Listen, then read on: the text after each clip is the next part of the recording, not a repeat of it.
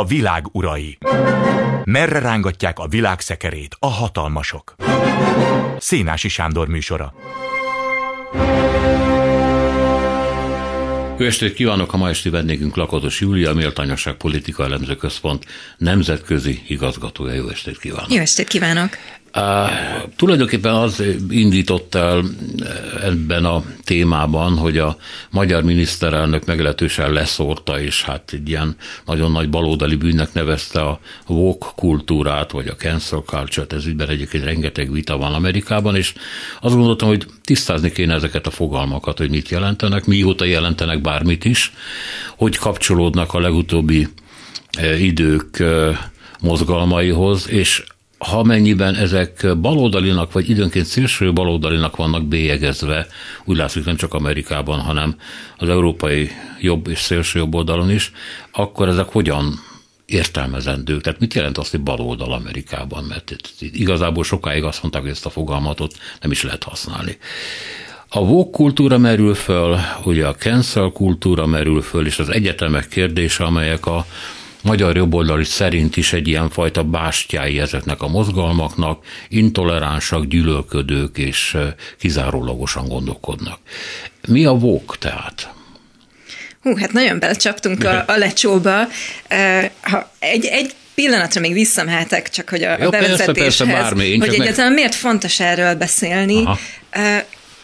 Szerintem ez a mai napnak az egyik legizgalmasabb kérdése, amiben sokkal több kapcsolódási pontja van a bal és jobb oldalnak, mint egyébként hinnénk. És mindkét oldal ezzel szemben azzal vádolja a másikat, hogy ő az intoleráns, és ő az, aki nem hallgatja meg a másikat, bezzek, hogyha lenne párbeszéd, akkor sokkal jobb lenne minden, és ebben nagyon sok igazságuk van.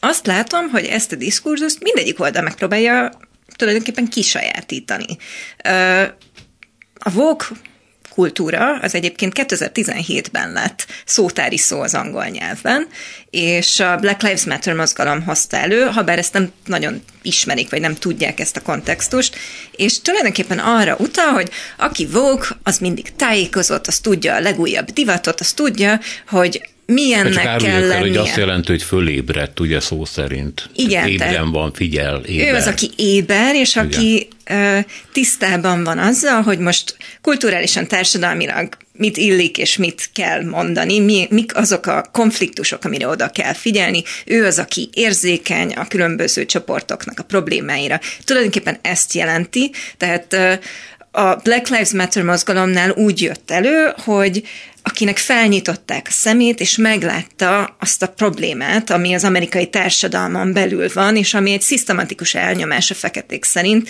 és tulajdonképpen innen ered, és ez pedig az identitás politizálásra lett kiterjesztve, és most már egy olyan kifejezést, amit egyszerre használnak pozitív értelemben, mint egy társadalmi változásnak a szimbolizálását, és negatív értelemben, legalábbis egy pejoratív módon, hogy hát aki woke, az az, aki, aki állandóan tényleg ezt a valamit sérelmez, és ezt a... a... Jó, ez egy folytonos panasz kultúra és sérelmi kultúra? Sokak szerint Tehát ez igen. ilyen Móriczka, aki nem tud másra gondolni, már bocsánat, hogy ennyire... Le, igen, le, le lehet erre igen.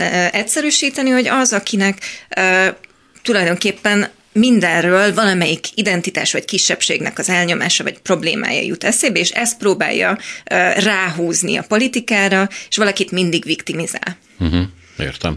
De ha jól tudom, akkor bár mondta, hogy 17-ben lett ez egy hivatalos szó valamelyik angol vagy amerikai szótárban, de visszamegy ez a 20. századba, a 30-as évekbe, tehát a szó maga nem most született meg. A szót így, tehát elterjedt módon ebben az értelemben most kezdték el használni. Uh, amire ön gondol, szerintem ez inkább az identitáspolitika, ami valóban gyakorlatilag a második világháború után uh, terjedt el, és mondjuk a feminizmus második hullámához köthető polgárjogi mozgalmakhoz, uh, akár az LMBTQ csoportnak az identitás harcához és az elfogadás iránti harcához, és ez egyébként átalakította az Egyesült Államok beli liberalizmusnak az arcát, és nem feltétlenül jó irányban. Amikor Magyarországon beszélünk arról, hogy woke, meg cancel culture, és ez mekkora nagy probléma, ez azért van, mert gyakorlatilag importáljuk azokat a gondolati mechanizmusokat és konfliktusokat, amik az Egyesült Államokban vannak, csak ne lepődjünk meg azon, hogyha ugyanúgy polarizálja a társadalmat, miközben jó szándékkal próbáljuk ezeket nagyon sokszor hazozni, hogy mi is legyünk toleránsak, mi is figyeljünk oda a kisebbségekre, és, és nem mindig azt a hatást érik el, amit szeretnénk. Az identitás politika Amerikában egyébként ténylegesen problémát okoz szerintem.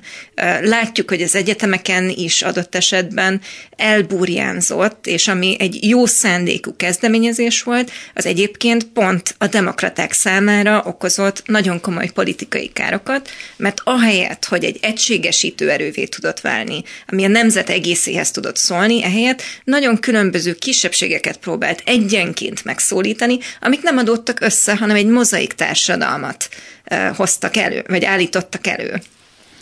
De én arra gondoltam, hogy a 30-as években ez a kifejezetten a fekete kisebbségnek az egyenjogosításáról szóló mozgalom volt, ami valahol a partvonalon megvolt, és aztán később kezdték elő kotorni megint és használni a, a tízes években.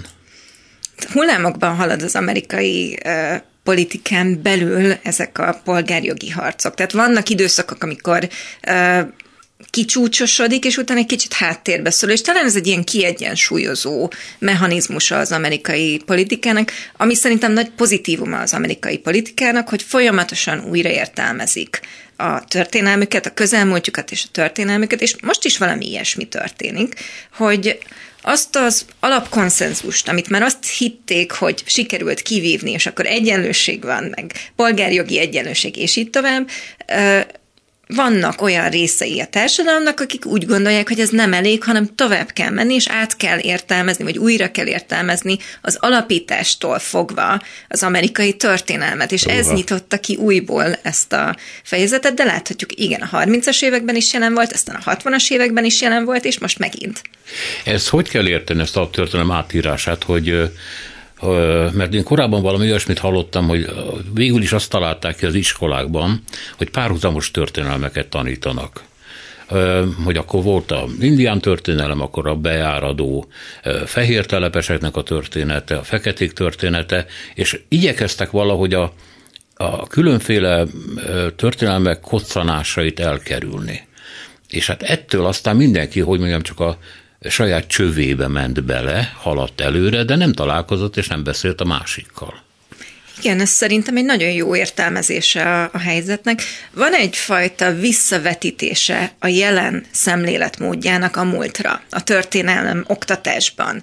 Tehát, hogy most nagyon egyszerű példa, hogy a, az amerikai állam alapítás az valahogy romlott, mert mondjuk fehér rabszolgatartók írták az alkotmányt, és nem tudják összeegyeztetni azt, hogy a kettő egyszerre igen, lehet egyszerre ez egy probléma, és ezt el kell ismerni, csak nem lehet a mai standardeket kivetíteni arra a korra.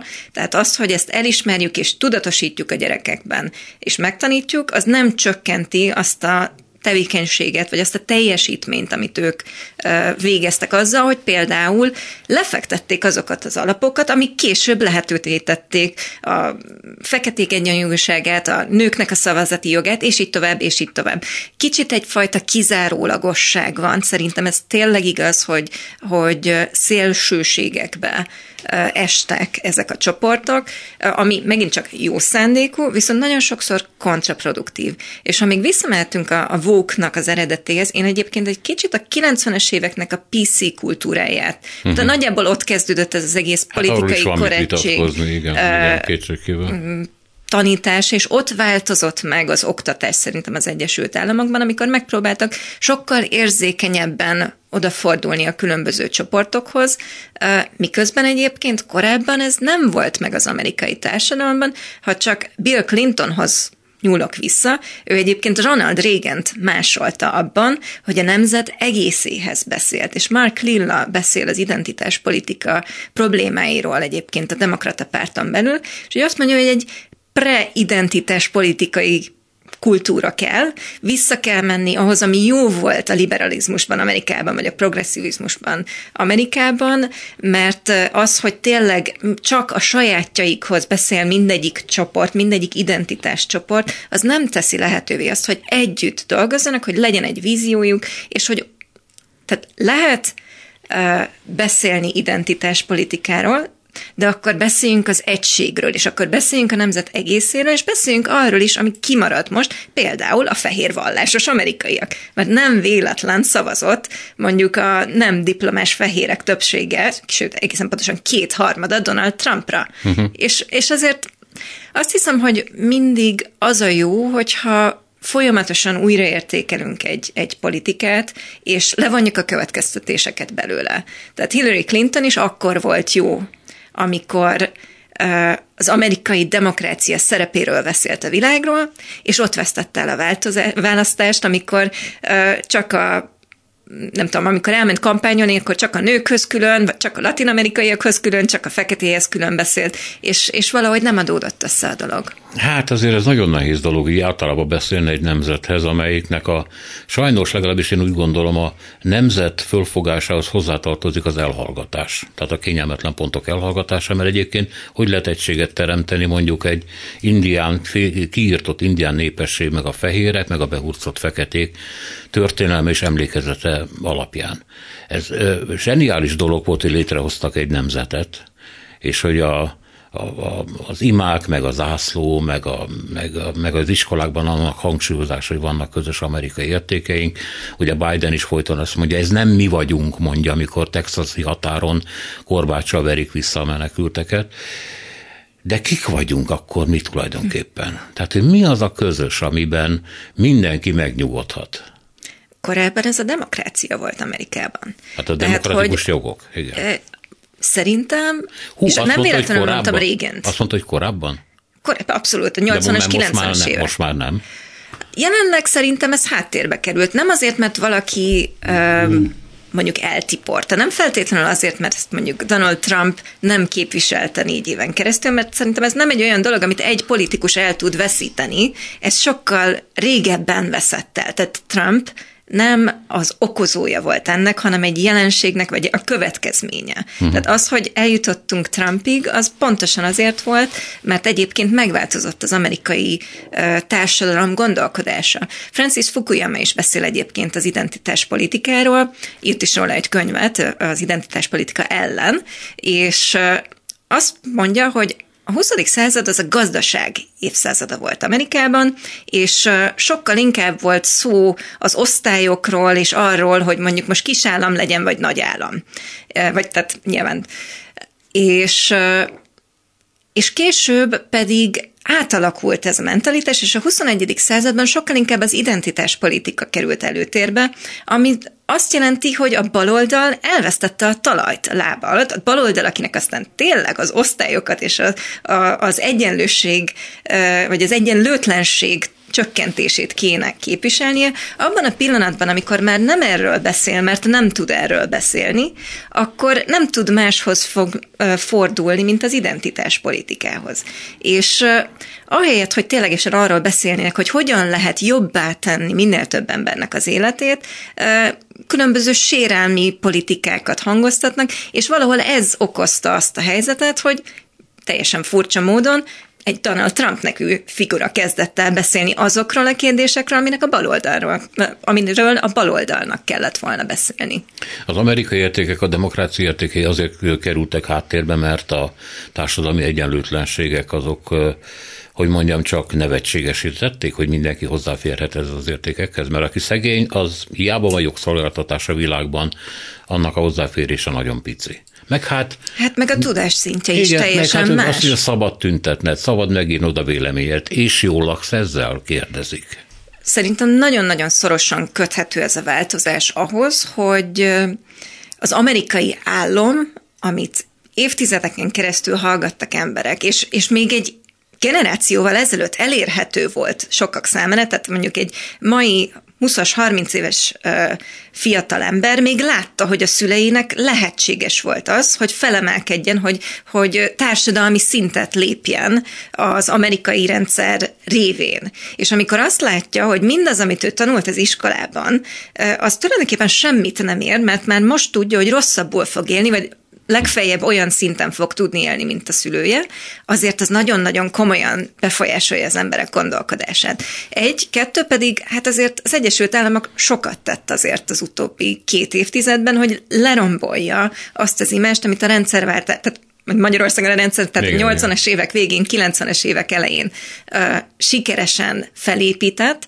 Volt a 90-es évek végén egy, egy abszolút hurrá optimizmus, és egy aranykor tulajdonképpen az amerikai demokrácia export számára, amit azért láthattuk, hogy ö, Afganisztán, Irak révén rendkívül módon devalvált, és nagyon sok embert kiábrándított. Tehát ez a kettő nagyon szorosan összefügg, hogy az emberek szeretnék potensnek látni az országukat, és szeretnék elhinni, hogy az, amit az képvisel, az egy győztes stratégia. És nem ezt látták. Tehát, hogy, hogy, és akkor elkezdenek valami mást keresni, csak ezt a mást, ezt például jelenleg a demokrata oldal nem tudja megadni nekik. Ez a vok kultúra, amelyik ugye komolyan is létezik, meg ironikusan is létezik, meg ellenszenvekben is létezik, akkor ez gyakorlatilag elveszítette a kezdeti jelentőségét, mert ha ennyi, ennyi mindent jelent, ami ennyi mindent jelent, az nem jelent semmit. Ezzel nem értek egyet, nagyon sok embernek ez jelent mindent. Uh-huh. Hát ezért lehet ennyire polarizáló, ezért tud Magyarországon ezzel vitatkozni a miniszterelnök. Tehát, hogyha ez nem jelentene semmit, akkor nem exportálnánk Magyarországra, meg Európa szerte mindenhová. Szerintem ez egy nagyon erős politikai erő, viszont lehet vitatkozni ennek hatékonyságával és hosszú távú célra vezetőségével, és szerintem a baloldalnak is van ezzel teendője. Tehát nagyon erős baloldali kritikája van egyébként a vók kultúrának is, és ezért is mondtam, hogy sokkal nagyobb a kapcsolódási pont, mint egyébként gondolnánk, csak nem nagyon tudunk, mert nagyon, hát más, külön sineken futnak ezek a viták, és senki nem hallgatja meg a másikat. Ja, hát igen, a szokás szerint. Egyébként, mivel ebben a vokkultúrában ugye a gender kérdés is benne van, szerintem ezt szólította meg a magyar miniszterelnököt, nem más, mert egyébként ugye a, a színesbőrűek kérdése, meg a többiet, ez Magyarországon nem téma, és nem is lehet az. Eh, igen. Van egy másik eh, vonulata ennek, ami, ami még több sérelmet okoz, mm, és ez, ez a cancel culture, az eltörlés kultúrája. Nem tudom, hogy érdekes lenne egyébként a kapcsolatot megtalálni a vók meg a cancel között, vagy call-out eh, culture-nek is nevezik, ami, amit több forrás úgy fordít le, hogy tulajdonképpen a számüzetés egyfajta formája. És megjelent ez nekem, amiről eddig beszéltünk, annak van egy ilyen koncentrált története, egy kép, amikor a Black Lives Matter, Matter mozgalom képviselője akarták dönteni Jefferson szobrát. Azzal, hogy jó, jó, ő egy államalapító, egy hatalmas nagy ember, de rabszolgatartó családból jött, és neki is voltak rabszolgái.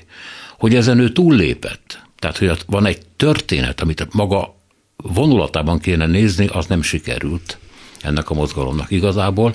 Aztán végül nem döntötték le a szobrát. De, de ez elég riasztó volt. Tehát itt a, a kicsit a, hogy mondjam, a történelem demagóg látása és a törőjük el kultúrája találkozott, nem? Ezért mondom, hogy nagyon megvan benne a szélsőségesség lehetősége, és ugye nagyon nehezen irányítható folyamatok amit ráadásul a közösségi média, a videó megosztás még fel is erősített. Tehát, hogy az, hogy sokszor a tények teljes tudatán vagy az ismeretén kívül már azonnal reagálunk dolgokra, és egyfajta közösségi lincselés tud lenni, ez egy nagyon problematikus eleme ennek. Ugyanakkor egy nagyon nehezen megállítható vagy kezelhető dolog. És azért is mondtam, és van szerintem közöns, közös pont a cancel culture és a vókizmus között, mert tulajdonképpen ez egy kifutása a vókizmusnak, amikor uh, szeretnénk nyilvánosan képviselni ezt közösségi módon, hogy mi mennyire vókok vagyunk. Tehát, hogy mi... Az egyik a teória, másik az akció. É, szerintem igen, ez tulajdonképpen a, a kivitelezése, vagy tehát, hogy a, amikor az hétköznapi életben találkozunk olyan helyzetekkel, amik valamilyen cselekvést kívánnak, és az egyre inkább felgyorsuló világban nagyon sokszor ez lesz az eredménye, de amikor arról beszéltem, hogy mondjuk a baloldal is nagyon erősen tudja ezt kritizálni, akkor mondok egy példát. Nagyon nagy a csábítás arra, hogy mondjuk egy cég számára az legyen a reakció, hogy akkor mondjuk valami hasonló kiderül egy alkalmazottra, akkor elbocsátjuk. Nem tudjuk tényleg sokszor, hogy mi történt. Lehet, hogy tényleg úgymond bűnös abban, amit csinált, lehet, hogy tényleg egy rasszista alkalmazott. De hogy a társadalmi nyomás az nagyon sokszor ahhoz vezet, hogy hogy adott esetben akár egy ártatlan embernek az életét is tönkre lehet tenni, és ezek szerintem főleg egy olyan országban, Magyarország, ahol azért csak egy szocialista vagy egy kommunista tapasztalat van, és tudjuk, hogy, hogy milyen kárt lehet okozni vádaskodással, ez, ez szerintem egy ijesztő dolog, és egy, egy nem feltétlenül jó irány még akkor is, hogyha a szándék adott esetben jó. És ami még az ilyen baloldali kritikáknak az másik nagyon fontos pontja, hogy nagyon sokszor ezek látszatintézkedések. És például nagyon sok vállalat kiáll bizonyos csoportok mellett, legyenek azok a melegek, vagy a feketék, stb. Beleállnak ezekbe a politikai, kultú, vagy politikai vitákba azért, mert megéri nekik az, hogy ők mennyire vóknak látszanak, mennyire tudatosnak és, és együttérzőnek látszanak, miközben valójában a cselekedeteik nem változtatnak azon a rendszeren, amik előhívják ezeket a problémákat. Tehát, hogy, hogy nagyon sokszor tényleg egy ilyen kiállás az, az egy szimbolikus dolog, és sok embernek tetszik, lehet, hogy, hogy vitát generál, de igazából nem érnek vele egyet, e, e, nem, ér, nem érnek vele sokat, vagy legalábbis uh-huh. azoknak az embereknek a helyzetét, akiket éppen támogatnak, igazából nem változtatja. Ez érdekes, mert azt meg akartam kérdezni öntől, hogy a, ugye van a, a walk washing kifejezés, ugye a washing kimosni, kifehéríteni, kipucolni valamit, és ezzel kapcsolatban eh, olvastam, hogy Ellen Job aki a Unilevernek a vezérigazgató, vagy valami nagyon magas tisztviselői, azt mondta, hogy ezzel kapcsolatban, hogy talán ő is találta ki, ha egy brand csak retorikában győz, az rombolja a bizalmat az iparunkban. Tehát gyakorlatilag azt mondta, hogyha a vók csak duma, akkor gyanút kelt a rendszerrel szemben, de nem változtat rajta semmiképpen. Ahogy, hát ahogy ön is mondta. Tehát kimerül a dumában az egész. Hát, vagy legalábbis minimalizálják a, a a kockázatot tulajdonképpen. Tehát ők úgy vállon tudják veregetni magukat, hogy ők tettek valamit, de igazából nem feltétlenül tettek valamit, sőt, valószínűleg az ő cégük szempontjából és gazdasági szempontból az a legjobb, ha nem változik semmi, de ez, ez már túlfut az egész identitás kérdésen, és átmegy egy ilyen osztálykérdésbe, tehát hogy a kapitalizmus nem feltétlenül érdekelt abban, hogy megváltoztassa a, a fennálló társadalmi rendszert és az osztályrendszert, tehát itt tényleg nagyon fontos eleme a baloldali kritikáknak az identitás és az osztály közötti különbség, hogy, hogy egy nagyon egyszerű példát hozzunk, mondjuk a feminizmus kérdésénél, az, hogy mondjuk valakit azért nem vesznek fel egy állásra, mert hogy az egy tudományos állás, és a tudomány az nem a nőknek való, az, az egy identitás kérdés, míg mondjuk amikor valaki azért nem vesz fel egy nőt egy bizonyos állásra, amikor, mert mondjuk nem akarja, hogy elmenjen szülési szabadságra, mert ez neki nem jó, az meg egy gazdasági kérdés, és az már egy osztálykérdés, és ezekről nem szoktunk beszélni, mert hogy ez azért egy kicsit hogy is mondjam, beszennyezi annak, az, annak az idealisztikus és szép oldalát, hogy, hogy ez a, a Vogue, ez tulajdonképpen nagyon sok embernek egy motiváló és inspiráló dolog. Az, hogy, hogy lehetőséget ad neki, hogy jó embernek érezze magát, és úgy, úgy érezze, hogy ő most tesz valamit komolyan azért, hogy jobbítsa a világot, és ez szerintem egyébként egy fontos funkciója egy, egy olyan világban, ahol egyre kevesebben tesznek bármit is a másik emberért.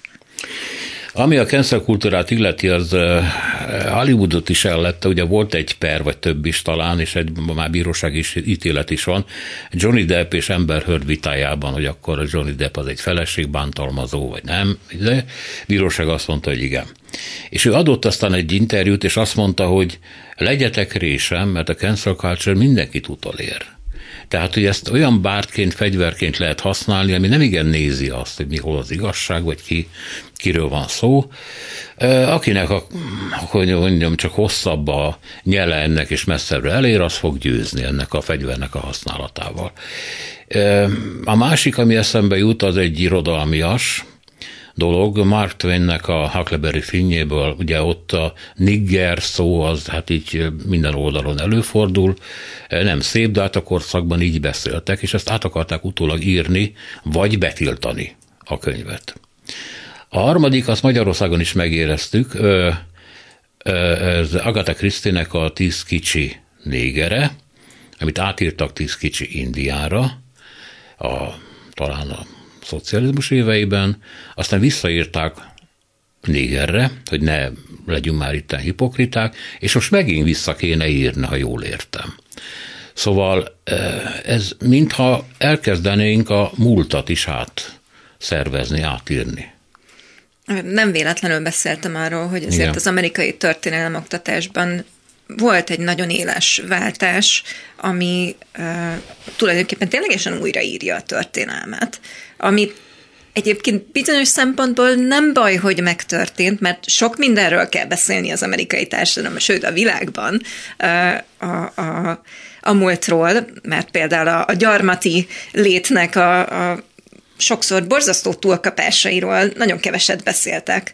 Ugye én az Egyesült Államokban jártam iskolába harmadiktól, hatodik, harmadiktól nyolcadikig, tehát hogy van egy képem az akkori 90-es évek oktatásra, ami egyébként már benne volt ebben az átértelmezésben, de, de ez szerintem most egészen extrém módon kezd uh, megvalósít, sulni, és van egy exportja ennek, csak hogy az a probléma ezzel, és egy, egyébként megmutatja, hogy miért beszélünk erről Magyarországon, mert ez összefügg a liberális demokrácia exporttal is, és a, a jogállamiság, és, és minden ilyennek a, a kiterjesztésével a világban, hogy nem feltétlenül veszi figyelembe a helyi kulturális adottságokat, mert mondjuk vannak olyan dolgok, amik egy mondjuk egy Magyarországon nem értelmezhetőek, mert egyszerűen teljesen más a, a magyar történelem, és mondjuk egy olyan országban, ami mindig a történelem rossz végén volt, és nem, nem egy, egy zsarnoki, vagy elnömó, vagy egy, egy birodalmi ország volt, az nem tudja ezeket a kulturális utalásokat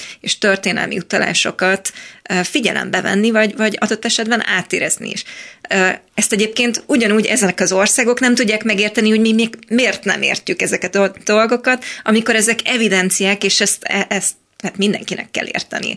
Tehát, hogy, hogy mondjuk nem tudja ezt az egész uh, fai kérdést, vagy identitást kérdést szerintem a világnak egy nagy része értelmezni. Sokan tudják, tehát mondjuk Nyugat-Európából is ez még egy érthető dolog, Igen. de még a skandináv országok nagy részében is, uh, de nem mindenütt működik egyformán, és szerintem ez a probléma, hogy nem feltétlen értjük meg ezt, hogy ez nem lehet egy az egyben mindenkire ráhúzni, és azért valóban van egyfajta veszély abban, hogy hát nagyon könnyen változik az idő szele, és amikor egyik nap még te vagy a jó oldalon, másik nap már lehetsz a rossz oldalon, hogyha egy, egy hogy is mondjam, ez egy kicsit egy olyan dolog, hogy, hogy folyamatosan terjed, és folyamatosan változik az, hogy mi az, ami elfogadható éppen, és mi az, ami nem. Tehát, hogy szerintem ebben valóban van kockázat, hogy, hogy el tud fajulni.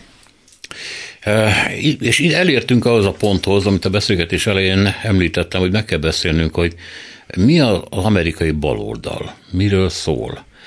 Mert a mi korábbi tudásunk az mind azt súgta nekünk, hogy ez egy európai értelemben vett fogalom, amihez mi hozzászoktunk, és nem húzhatjuk mi se rá Amerikában, Amerikára, ezt, és akkor ugye a gúnyródás tárgya az volt, hogy Amerikában is volt kommunista párt, azt a két-három ember hozta létre, és a Szovjetunió tartotta életben.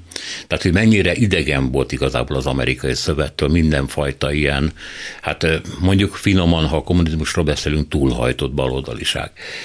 Ma viszont akra főre mondják, hogy amerikai baloldal, marxizmus, igen, ez a másik, amivel egyébként szokták támadni Amerikát, hogy a marxisták uralják az egyetemeket, és egy ilyen új marxista primitivizáló ideológia jegyében, és egy demagóg antifasizmus, ami az antifa mozgalomhoz köthető. Most megint bedobáltam csak egy csomó dolgot a tóba, hogy csobbanjon.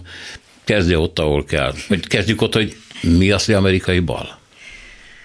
Ez egyre nehezebben meghatározható. Hát gondoljunk csak arra, hogy mondjuk amit mi amerikai baloldalnak mondjunk, mondunk, az magát liberálisnak vagy progresszívnak fogalmazza meg, vagy, vagy hívja, nevezi, vagy demokratának. Tehát ami meg a neomarxizmust illeti, hát ez inkább egy jobboldali megfogalmazás, jobboldali, hogy mit nevezünk amerikai jobboldalnak, Igen. most ez is elvinne egy egész műsort, de hogy akkor inkább úgy fogalmaznám, hogy a, a Trump közeli republikánus oldalnak a megnevezése, a demokrata oldalnak a, az egyébként szélsőségesen identitáspolitika felé irányuló oldalára. Tehát, hogy ez, ez a hosszú megnevezése a dolognak, de egyébként magyar értelmezés szempontjából a neomarxizmust azt egy alternatív baloldaliságnak nevezném.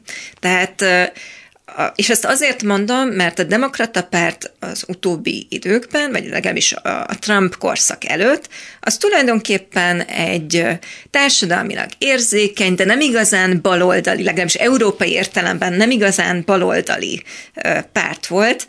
Abban volt a különbség a republikánus párthoz képest, hogy egyfelől hogyan viszonyult a különböző szintén identitás kérdésekhez, tehát mondjuk a, a, az abortuszhoz való jog, vagy a, a melegházassághoz, a, a könnyű drogok legalizációjához, és hogy milyen mértékben gondolta el a, a különböző gazdasági újraelosztást, tehát az állam szerepét hogyan látta. Ez volt a fő különbség mondjuk a 80-as, 90-es években a republikánus párt és a demokrata párt között. És ez az, ami eltolódott a demokrata párt részéről egy, egy identitás politikai irányba, aminek vannak kevésbé erős képviselő, és vannak sokkal radikálisabb képviselői, és akkor mondjuk van egy szűk kisebbség, ez a Bernie Sanders féle réteg, ami nagyon népszerű egyébként a fiatalok részében, ami egyébként szerintem inkább ilyen szociáldemokratának, vagy, vagy európai szemmel szociáldemokratának mondható, de ott Amerikában a saját, hogy is mondjam, történelmi interpretációjuk szerint ez már egy marxista szélső balos irányzat, a saját, még egyszer a saját képükhöz képest. Ez Európában nézve nyilván egy kicsit vicces és az Antifa mozgalom. Ezt összefüggésbe hozták a Black Lives Matter mozgalommal, hogy mert hogy mint minden mozgalom, ennek is vannak, hogy beszélnünk róla szélsősége, és ebbe gyakran beépültek kívülről elemek. Hát jobboldaliak, meg baloldaliak is. Az Antifa ugye érthetően inkább egy baloldali mozgalom, de azt mutatja, hogy ennek a baloldali gondolkodásnak vannak nagyon radikális, szinte már utcai harcos képviselői is. Ez milyen? Ez szerintem egyébként mindig benne volt az amerikai társadalomban, hogyha csak visszamegyünk a 60-as évekre, fekete párduc mozgalom és így tovább, de, de ez mindig egy, egy nagyon-nagyon kisebbség, ami pont egyébként a közösségi média és, és a, a 24 per 7 mediatizált világunk miatt kaphatott ekkora jelentőséget. Nem tudom, hogy az amerikai társadalomban ennek egyébként mekkora támogatottsága van. Szerintem ez egy hangos kisebbség, ami most nagyon láthatóvá vált. Uh, és az antifánál egyébként van egy ilyen jellegű önmeghatározás, tehát hogy ezt nem egy kívülről rájuk mondjuk dolog, mint mondjuk a, a neomarxistáknál van, uh, de, de azért azt is látjuk, hogy nagy mértékben ők is egy, egy külső szemmel való meghatározásnak az áldozat, vagy nem tudom, hogy áldozata, de hogy azért mégiscsak arra van szó, hogy a társadalom egyéb politizáló rétegeikhez képest őket hogyan értelmezzük. Tehát, hogy én nem tudom, hogy az antifa az egyébként mennyire tud hatni az amerikai társadalomban. Én ezt egy picit úgy érzem, hogy túl hype vagy túlságosan vagy túl mediatizált. Igen, igen, igen, igen, és hogy, hogy konkrét társadalmi hatása szerintem kisebb, mint amennyit egyébként beszélünk rólunk. És hát a másik vádpont mondjuk, jobboldaliak, európai jobboldaliak szemében is az egyetemek, az amerikai egyetemek megléte. Valóban igaz-e, hogy ezek a baloldaliság fészkei, hát ahogy ezt megfogalmazzák, a már említett neomarxizmus, egyébként nem létező neomarxizmus ideo áramlatainak a központja, és az egészet innen vezénylik. Ezt komolyan mondom, én olvastam ilyen publicisztikákat, nem is feltétlenül szélső jobboldaliaktól, hanem mit tudom én, a HVG egyik most már ismét a publikáló szerzőjétől, egy másik oldalon, ami korábban ott volt, hogy gyakorlatilag ezeket a Black Lives Matter mozgalmat, a antifát, stb. ideológiailag ezekből a központokból irányítják, és ez a háló teríti be Amerikát, és a baloldaliság igazi veszélyeit mutatja föl. Ez szerintem nem egy szélső jobbos álláspont az Egyesült Államokban, ez egy elég mainstream jobboldali értelmezése ennek a helyzetnek, amit az ő szempontjából, szempontjukból valahol értek. Az, hogy ez most ténylegesen egy veszély a társadalomra, vagy sem, ez egy más kérdés, de szerintem van egy kulturális ellentét az Egyesült Államokban, és ez a 60-as évekhez megy vissza, amikor nagyon sokan az amerikai konzervatív republikánusok körében úgy érzik, hogy a 60-as években ők elvesztették a kultúrharcot, és a liberális oldal felülkerekedett kulturális értelemben a konzervatív oldalon, és ezt most próbálják visszabillenteni. Tehát azért is beszélek arról, hogy itt egy, egy export van Magyarországon, mert ugyanezt a konzervatív ellenkulturális harcot vívják Magyarországon, és, és nagyon sok eszközt és nagyon sok szerzőt egyébként interpretálnak azok közül, akik Amerikában egyébként ezt mondják. Az amerikai egyetemek tulajdonképpen a 60-as évek óta valóban liberális dominanciájuk, és ez valóban egy nagyon erős csoport, ami meghatároz egyfajta kánont arról, hogy hogyan lehet és kell írni, hogyan lehet és kell beszélni. Ebben nagyon nehéz betörni, és, és nem az történik, hogy egyébként kívülről be tudnak más gondolatok szivárogni, hanem az történik, hogy alternatív egyetemek és hálózatok jönnek létre, és a konzervatív oldal szépen elkezdett építkezni, és létrehozta a saját ilyen szervezeteit, amelyek aztán ezt megpróbálják valahogy ellensúlyozni. Ö, tulajdonképpen lehetett volna ez másképpen is? Vagy alakulhatott volna másképpen is? És akkor most azt mondjuk, hogy hú, milyen szörnyű a jobboldaliság bástyái az amerikai egyetemek, vagy pedig, hogy mondjam, a liberalizmusnak egy olyan fölfogásáról van itt szó, ami ö, elvben, ugye az, az liberalizmus azt jelenti, hogy megengedő. Nem azt jelenti, hogy mindent szabad, megengedő. Tehát ő valódi liberálisként viselkedik, elvisel mást is önmagán kívül természetesen, de ahogy mondja, nem föltétlenül teszik. Tehát, de nem az eredeti liberális fogalomról van itt, van-e itt szó ebben az esetben? Szerintem nem, bár ugye a liberalizmus... Ha úgy értem, hogy az amerikai történelemből amúgy jönne. Igen, tehát Részben igen, csak hogy ugye most a liberális gondolatnál nagyon fontos, hogy megkülönböztessük a gazdasági liberalizmust és a, a, ennek az ideológiai elméleti részét, tényleg a szabadsághoz való viszonyt. Szerintem ez egy természetes folyamat az Egyesült Államokban, hogy így alakult. Uh-huh. Az, hogy ez egyébként elment egy szélsőséges irányba, az egy, szerintem egy átmeneti folyamat, ami egyébként um, egy, egy viszonylag belátható időn belül mérsékelni fogja önmagát, és irányváltás lesz. Azt szerintem egyébként nem baj, hogy van arra törekvés, hogy ezt ellensúlyozzák, mert az sem jó, hogyha ha egy egyik vagy másik irányba kibillen egy, egy ideológiai oldal, és, és nincs meg a, a harc, mert ha nincs meg a két oldal közötti harc, akkor tulajdonképpen egyfajta hát a, a gondol, gondolkodás és a gondolat hal ki. És talán ez a veszélye annak, hogyha intoleránsá válik az úgymond liberális oldal, hogyha nincsen párbeszéd, és mindenki csak a saját kis politikai buborékjában van, az valóban árt a vitának, az valóban árt a párbeszédnek, és, és árt szerintem a fejlődésnek is. Tehát amikor mindenki nagyon egyetért a saját csoportjával, az, az nem mindig vezet jó, jóra. Én inkább végignéznék egy, egy heves és éles vitát e között a két csoport között, mint hogy, hogy tényleg két külön vitát nézzek, és a két külön világon belül egyébként nagyon érdekes és, és sokszínű gondolkodás és vita van, gondoljuk, tehát még egyszer mondtam, hogy a, a bal oldalon is kritizálják ezt a világot, csak hát nagyon, hogy is mondjam, egy, egyfajta ilyen mainstream gondolkodás alakul ki a világban, és kicsit leegyszerűsödik az is, hogy mit szül ez az egész kettéosztottság. De hát mindenhol, hát Magyarországon is azt látjuk, hogy nincs vita. Nem érintkeznek egymással a, a felek, mondjuk így, és a szavak is mást jelentenek. Mondjuk vegyük azt a szót, hogy szabadság, és akkor beszéljük meg egy Fidesz szavazóval, tök más fog mondani róla, mint egy ellenzéki szavazó. Egyszerűen nem ugyanarra gondolnak. De a kérdés az, hogy ez miért alakult így?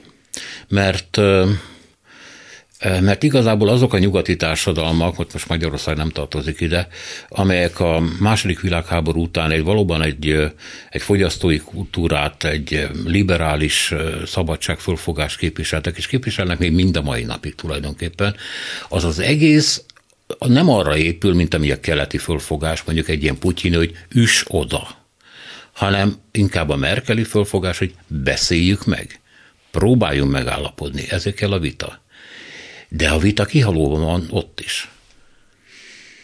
Szerintem ez azért van, mert végső soron mindenki a saját hatalmát szeretné bebetonozni és, és maximalizálni. Tehát, hogy szép dolog a konszenzus, de leginkább az a jó, hogyha mi kormányzunk. Uh-huh. és és az is, azt is látjuk, hogy, hogy azért van egyfajta lenézés a liberális oldalról azok iránt, akik nem így gondolnak, az az, az, az érzet, hogy hát ők, ők valahogy kevesebbek.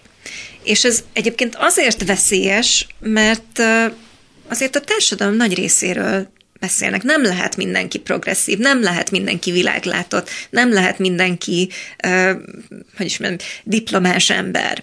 És ezt szerintem elfelejtették egy kicsit. Tehát, hogy volt egy olyan fajta verseny, és egy olyan fajta törekvés, hogy, hogy, hogy többek legyünk, hogy közben nagyon sok embert a társadalomból uh, hát magunk, az út szélén hagytunk, és szerintem ez látszik globális szinten az Egyesült Államokban, és, és kis szinten különböző helyeken, az Egyesült Királyságban, de, de Kelet-Európában is. Tehát, hogy, hogy a jó szándék az sokszor nem elég, mert van, hogy megfeledkezünk bizonyos fontos dolgokról, és, és nem csak Magyarországon van olyan, hogy valaki mondjuk vidékről még nem járt Budapesten, vagy nem járt a Balatonon, hanem az, egyes, az Egyesült Államokban is van olyan ember, aki mondjuk sosem járt még az államok, a saját államának határán kívül. És, ne, és az Egyesült Államok sem csak Washington, meg nem csak New York, hanem Idaho is, meg Ohio is. És erről feledkeztek el szerintem a politikusok. Tehát ez az, amikor az elv jó, de a megvalósulás nem biztos, hogy tökéletes. Hát igen, ahogy említette, a Trump jelenség mutatta, hogy a liberális elit elfeledkezett a képzetlen fehér tömegekről, akik súlyos sérelemként élték meg a saját lecsúszottságukat, ugye, mert tehát ha jönnek a gépek, meg új technológiák, és ők a régit se tanulták meg, tehát ez nyilvánvalóan így van, és Magyarországon is így van, és másképp, máshol is így van. Vagy amikor a többség érzékenységét nem veszik figyelembe mondjuk a bevándorlók befogadásában, mert azt gondolják, hogy ezek sokan vannak, a bejövők kevesen, tehát mi a probléma, de ez nem matematika soha. És nem véletlen, ugye, hogy a, mondjuk a hátrányos helyzetű diákok iskolai foglalkoztatásáról van egy elmélet, ami szerint 15%-nál több nem lehet egy, egy osztályban, mert különben szétbomlik az egész társaság, és nem jutnak sehova.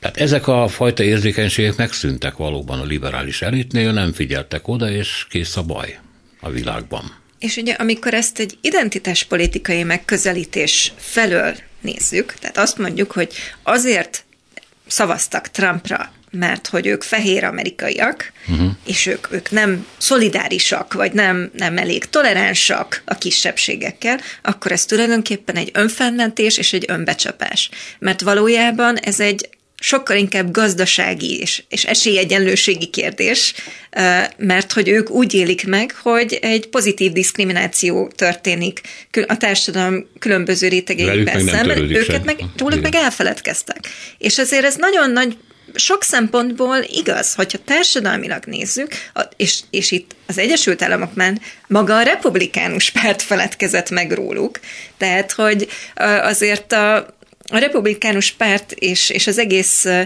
hiszen azért a Bush korszak az, az nagyon komoly változásokat vitt végig az Egyesült Államokban. Tulajdonképpen az a globalizált világ, ami előállt az Egyesült Államokban, és az a gazdaság kiszervezés, vagy ipar kiszervezés, ami történt, az pontosan ehhez a rétegnek az elszegényedéséhez vezetett. Csak erről nem szokás beszélni megint, mert könnyebb azt mondani, hogy azért alakult így, mert ők fehér uh-huh. amerikaiak, és, és és ez nem biztos, hogy így önmagában igaz. Igen, vannak nagyon mélyen berögzött nagyon rossz hagyományai az Egyesült Államoknak, de hogyha ez azzal párosul, hogy egyébként teljes társadalmi csoportokról elfeledkezünk, akkor ez a legrosszabbat tudja kihozni az emberekből, és ezt máshol is meg lehet nézni, tehát azért Magyarországon is van egy komoly réteg, aki a rendszerváltás vesztese volt, és és ezek mindig könnyen kihasználhatóak politikailag, úgy gondolom, ezek a, a, az érzések, és főleg akkor, amikor kicsit lekezelőek, vagy lesajnálóak vagyunk ezzel szemben.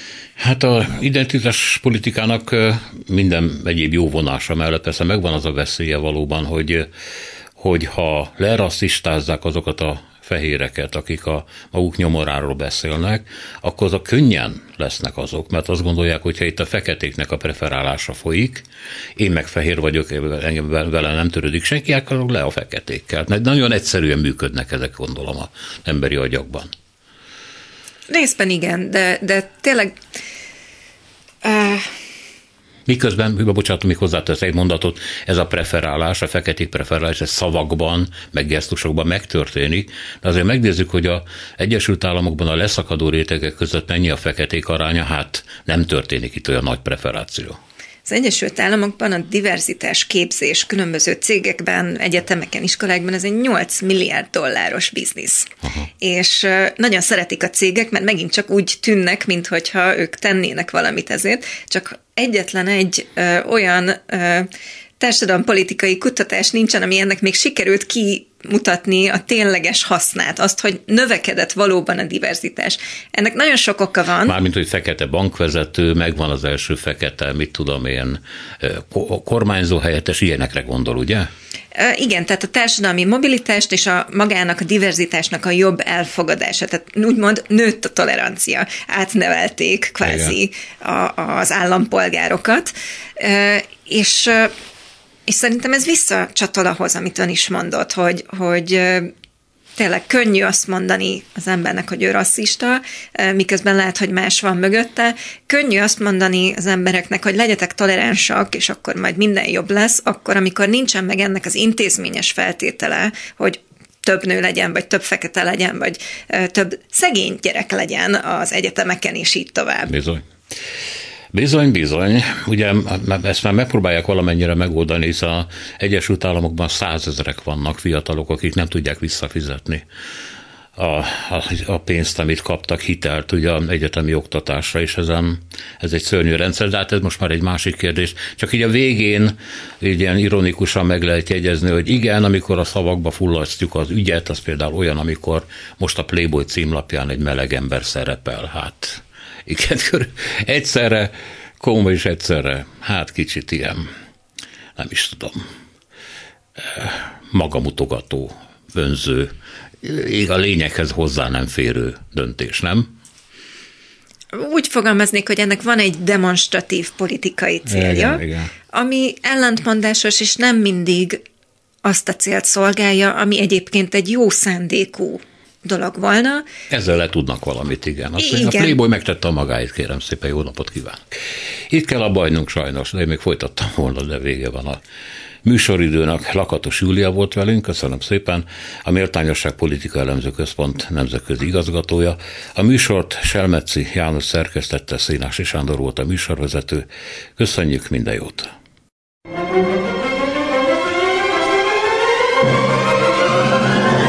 A Világ Urai című műsorunkat és Szénási Sándor műsorvezetőt hallották.